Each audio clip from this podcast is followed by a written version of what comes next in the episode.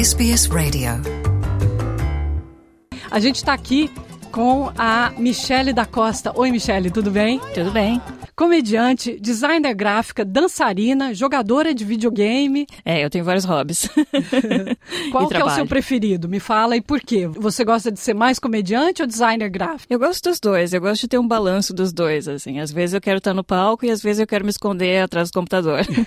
é, eu acho que eu preciso de, desses momentos solitários, assim. Eu acho que eu, eu sou o que chamam de introvertido e extrovertido. Eu, eu, eu gosto do palco, eu preciso do palco, mas eu também preciso estar isolada. de vez em quando para recarregar as energias. Então, e você é uma comediante stand-up que se tornou isso, não no Brasil, mas na Nova Zelândia, onde você viveu por 15 anos e veio aqui para Melbourne pouco antes, a tempo, né, do confinamento.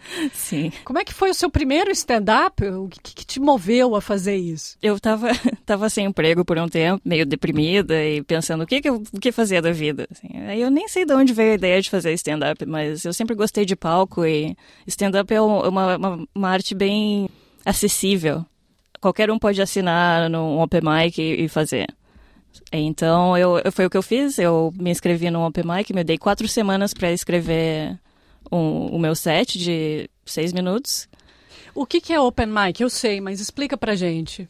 Open Mic seria tipo um microfone aberto. Então, é uma noite onde qualquer um pode uh, se inscrever para fazer a performance. Geralmente, eles te dão um tempo limite uh, quatro, cinco, seis minutos.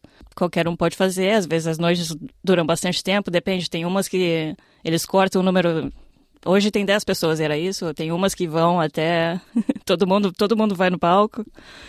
Então é bem, é bem democrático, assim. É legal para quem gosta de ver quem está começando. Tem, tem bastante coisa ruim também. É, uma, é, é bem surpresa, assim, da noite. Mas eu sou obrigada a discordar de você quando você fala que é fácil fazer isso. Eu acho dificílimo, eu acho muito difícil engajar uma plateia no humor. Eu acho ainda mais difícil ainda você como brasileira fazer isso na sua segunda língua. Lembrando, isso era para eu falar logo no começo, mas você tem um show né, que começa semana que vem, o Like a Virgo, como parte do Festival Fringe aqui de Melbourne. É um espetáculo de 50 minutos, onde você fala sobre. Fala um pouco sobre você. Conta um pouco desse espetáculo. É, o show é bem sobre mim, assim, é, hum. as minhas influências, né? Então é, tem bastante cultura pop, problemas sociais que, que são importantes para mim, como o da mulher, o trans, bissexualidade.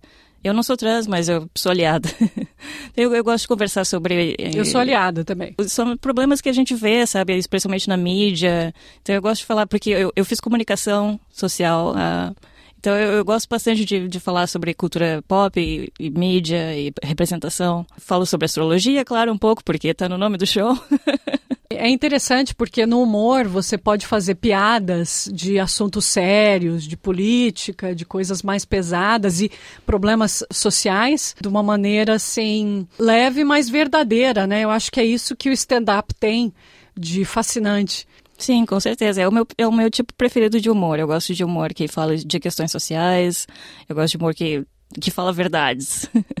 eu gosto de humor meio, meio dark, assim, não sei como. Humor negro. É, humor eu negro. adoro humor negro. Humor Comédia negro. de humor negro, eu acho, assim, muito legal. O meu humor é meio tipo mistura de piada de pai com humor negro, assim trocadilho. Aquelas piadas de pais terríveis, assim. Eu e, adoro.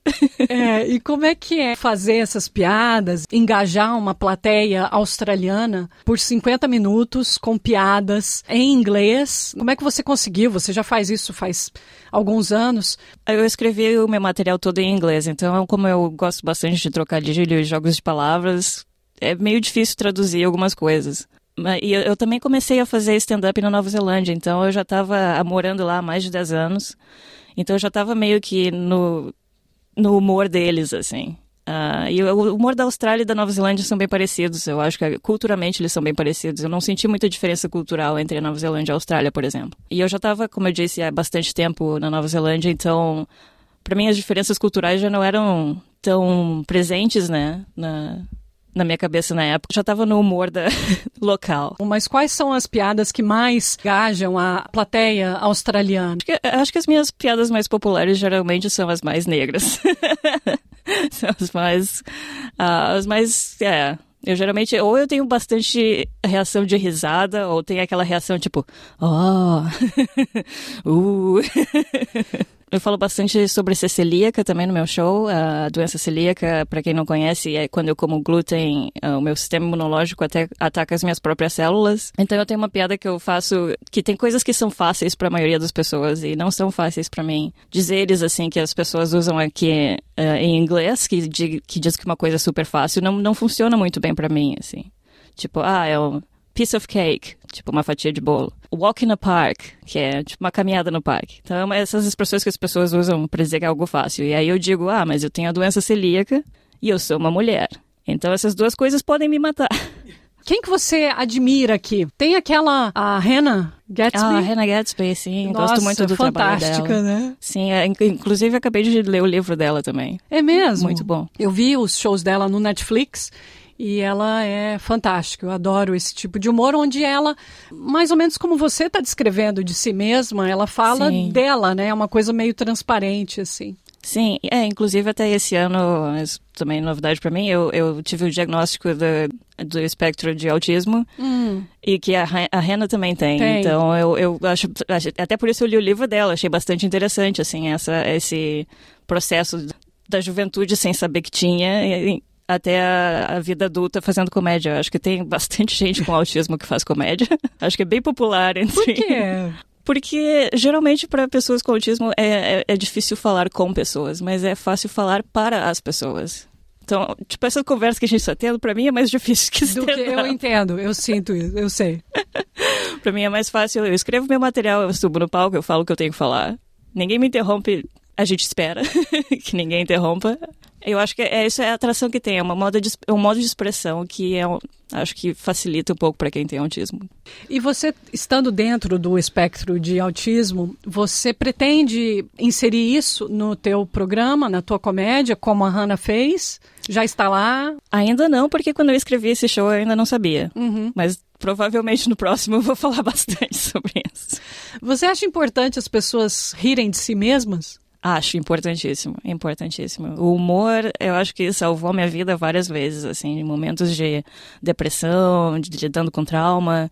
Eu acho que o humor ajuda a lidar com, com coisas pesadas de uma forma. É o que eu estava falando sobre o humor negro, assim, é uma forma de ver uma coisa que é difícil de lidar e, e transformar numa coisa que, que dá para que dá para processar. É fascinante, né? Eu acho que o humor, dizem, o humor cura. É, eu acho também uma coisa bem brasileira. Eu acho que sempre foi uma parte bem presente da cultura brasileira de fazer piada de, de situação ruim. Sempre tem. E aí, agora nas redes sociais dá pra ver ainda mais com os memes, né? Que, que aparece cada vez que acontece alguma tragédia, os memes que, que acompanham. É uma nova roupagem, né, do humor. Os Sim. memes podem ser, são muito engraçados, mas também às vezes podem ser um pouco rasos e tal. Você acha que esse poder de rir de si mesma, de rir de desgraça, de rir de problemas sociais, ajuda no teu sucesso? Porque apesar de você ser introvertida, você tem uma carreira super interessante. Nova Zelândia, você foi finalista de Semi. dois semifinalista de dois festivais de comédia, Raw. Chegou aqui, já foi direto semifinalista também do Raw daqui. Esteve no Comedy Festival de Melbourne, que é o santuário da comédia na Austrália, e agora está com seu próprio show cinco noites, todas as noites, no Motley Bauhaus, que fica em Calton. Então, a que se deve esse seu sucesso? É sucesso, não adianta dizer não é. Olha, tá, tá chegando lá, tá chegando lá. O que se tá é, é paixão mesmo, é a paixão pela, pela, pela arte, assim. Eu não tenho nenhum outro retorno a não ser a satisfação de fazer, porque, na verdade, eu ainda pago pra fazer, não, não, não recebo? É mesmo? É, ainda, ainda não. Acho que pra ganhar dinheiro com comédia demora, é difícil. No momento eu tô, tô só gastando. Dá para viver de comédia aqui? Não, né? Acho que pra quem tá mais estabelecido, pra quem faz tour, assim, pra... acho que dá. No meu caso, não. No meu caso, eu ainda tenho que manter o emprego fixo. Olha, eu sempre dou prioridade para as pessoas que estão nos assistindo ou nos ouvindo. Então, Eu vou dar a minha voz para Babi Telma. Ela queria perguntar se você puder e se sentir à vontade de nos dizer como você descobriu o diagnóstico de autismo e o que fez você procurar por esse diagnóstico. Oi, Babi, tudo bom? Eu, eu sempre me senti meio diferente das outras pessoas, assim, e, e tem coisas que no meu comportamento que eu, que eu não conseguia descrever, que eu tentei descrever de várias formas e que eu tentei justificar de várias formas e, e não consegui, uh, até eu começar a ler mais sobre autismo e, sabe, quando tu lê sobre alguma coisa, esse sou eu. então, eu conversei bastante, eu já estava fazendo terapia, conversei com a minha psicóloga, uh, encontrei um outro profissional que faz avaliação, porque minha, minha psicóloga não, não faz esse tipo de trabalho. Então, encontrei uma pessoa, fiz as sessões e, e, e deu sim.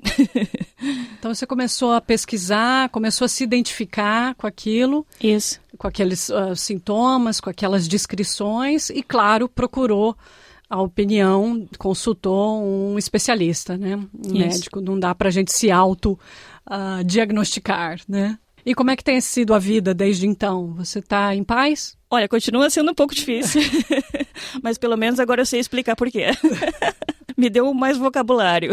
Deu mais vocabulário, deu mais ideias. Eu queria que você desse uma dica, porque tem muita gente que quer fazer. Você falou de open mic, o microfone aberto, que fica disponível em vários clubes pela Austrália.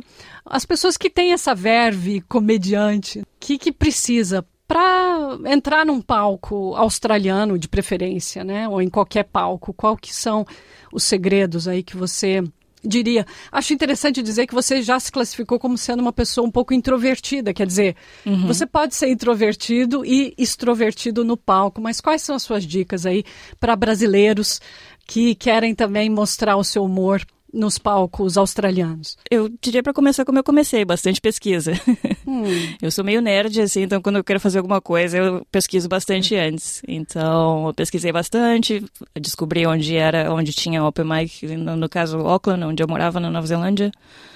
Uh, assisti todos os, os especiais que tinha no Netflix para assistir. e analisei o que, que fazia uma piada boa, como é que eles escrevem a piada, a estrutura da piada. Eu, eu nunca aprendi isso, eu meio que me auto, auto-ensinei. Mas tem cursos também, tem cursos aqui que, que as pessoas podem fazer. Então depende de como a pessoa quer começar. Eu diria para escrever um set de, sei lá, cinco minutos, mais ou menos, quatro, cinco minutos, e pesquisar onde tem open mic no momento e, e ir. E você acha que dá para traduzir, dá para ser engraçado em outra língua? Que não o português? Ah, com certeza. Eu, eu acho que, eu não sei se eu sei fazer stand-up em português, por exemplo, porque eu comecei a fazer em inglês, é como minhas piadas são em inglês, então às vezes eu nem não sei como traduzir. Mas claro, pode ter, humor existe em todas as línguas, assim, então eu acho que depende da, da língua que a pessoa está mais confortável em falar, ou, ou da língua que ela entende o humor a comédia stand-up, para mim é uma faca de dois gumes, porque você tem gente que se vicia na risada, né, do público. E também tem as pessoas que não riem, tem pessoas que às vezes têm uma audiência grosseira. Você já passou por alguma experiência ruim? Ah, várias. Várias. acho, que, acho que não tem como fazer comédia stand-up e não, não ter noite ruim, assim. Acho que todos os comediantes tiveram pelo menos uma noite ruim. E o que, que é uma noite ruim? Você lembra de algum episódio, assim? Ah, teve... Alguém te falou alguma coisa? O que, que é? Teve várias, várias. Aí depende ruim em que sentido. Teve um dos meus primeiros uh, shows foi no, num bar que tava passando rugby e ninguém tava nem aí pra, pras piadas, ninguém tava assistindo, era tipo barulhento, então era. Ou teve shows para quase ninguém ou pessoas interrompendo o tempo inteiro, ou tipo, interrompe lá na, na hora do punchline, assim, na hora da última frase que, que é pra ser a piada, aí alguém interrompe e fala alguma outra coisa, e, sabe, te tira do momento. Tem, tem, tem, tem várias. Você consegue colocar as pessoas no lugar delas, assim, sabe? Eu que faço show, fica na sua, porque tem sempre um comediante na plateia, né? Tem sempre Sim. um engraçadinho. É, infelizmente eu ainda não sou muito boa nessa área, assim, acho que eu tenho que, que praticar mais o, né, a imposição, assim, porque eu, eu, sou, eu sou uma pessoa meio tímida, assim, então na, quando eu tô no palco eu tenho aquilo preparado, assim, isso é o que eu preparei, não me interrompam. Vindo você falar, parece cenas de comédia, né? Rolando rugby, você tá tentando falar, o negócio tá vazio, alguém interrompe. Eu acho que as pessoas atualmente com as mídias sociais, elas estão cada vez menos resilientes com relação a críticas. É, e o stand-up comedy, a comédia stand-up, ela não tem como, né? Você não tem como ser sensível, né? Senão você vai para casa chorando, né? Em, é. em, alguns casos. É, com certeza. É bem difícil, assim. É... E aí é, é, uma, é uma reação bem honesta também, né? As pessoas ou riem ou elas não riem, assim. Não tem... Não tem alguém querer te agradar, mentir que gostou, porque tu riu ou tu não riu, assim, é isso. Isso é meio viciante, né? Ah, com certeza. A gente tem agora, estamos terminando de vez, só faz uma chamadinha pro Like a Virgo, Uhum. Quando é que acontece? Eu tenho os detalhes aqui, se você não lembrar. Ah, não, lembro sim. Então vamos lá. Começa dia 17, vai até o dia 23 de outubro, às 8h15 da noite, no Modley Bauhaus, em Calto. A maioria do show é stand-up, mas eu faço um burlescozinho no meio. é, é, bem, bem comportado, assim, não, não, não tem nenhuma nudez, nada, eu só troco de roupa no palco. E também você. E você se veste como Madonna dos anos 80, não? Sim. Nem na foto? Sim. Ah, isso que eu adorei, porque o Like a Virgo tem essa referência dos anos 80 e a Madonna. A gente vai ficando por aqui, então, gente. Obrigada, Michelle. Foi um prazer falar com você. E a gente vai lá te ver, né? No seu show, Like a Virgo. Por favor. a gente vai ficando por aqui, então. SBS ao vivo em português. Voltamos na quarta-feira, meio-dia. Want to hear more stories like this? Listen on Apple Podcasts, Google Podcasts, Spotify, or wherever you get your podcasts from.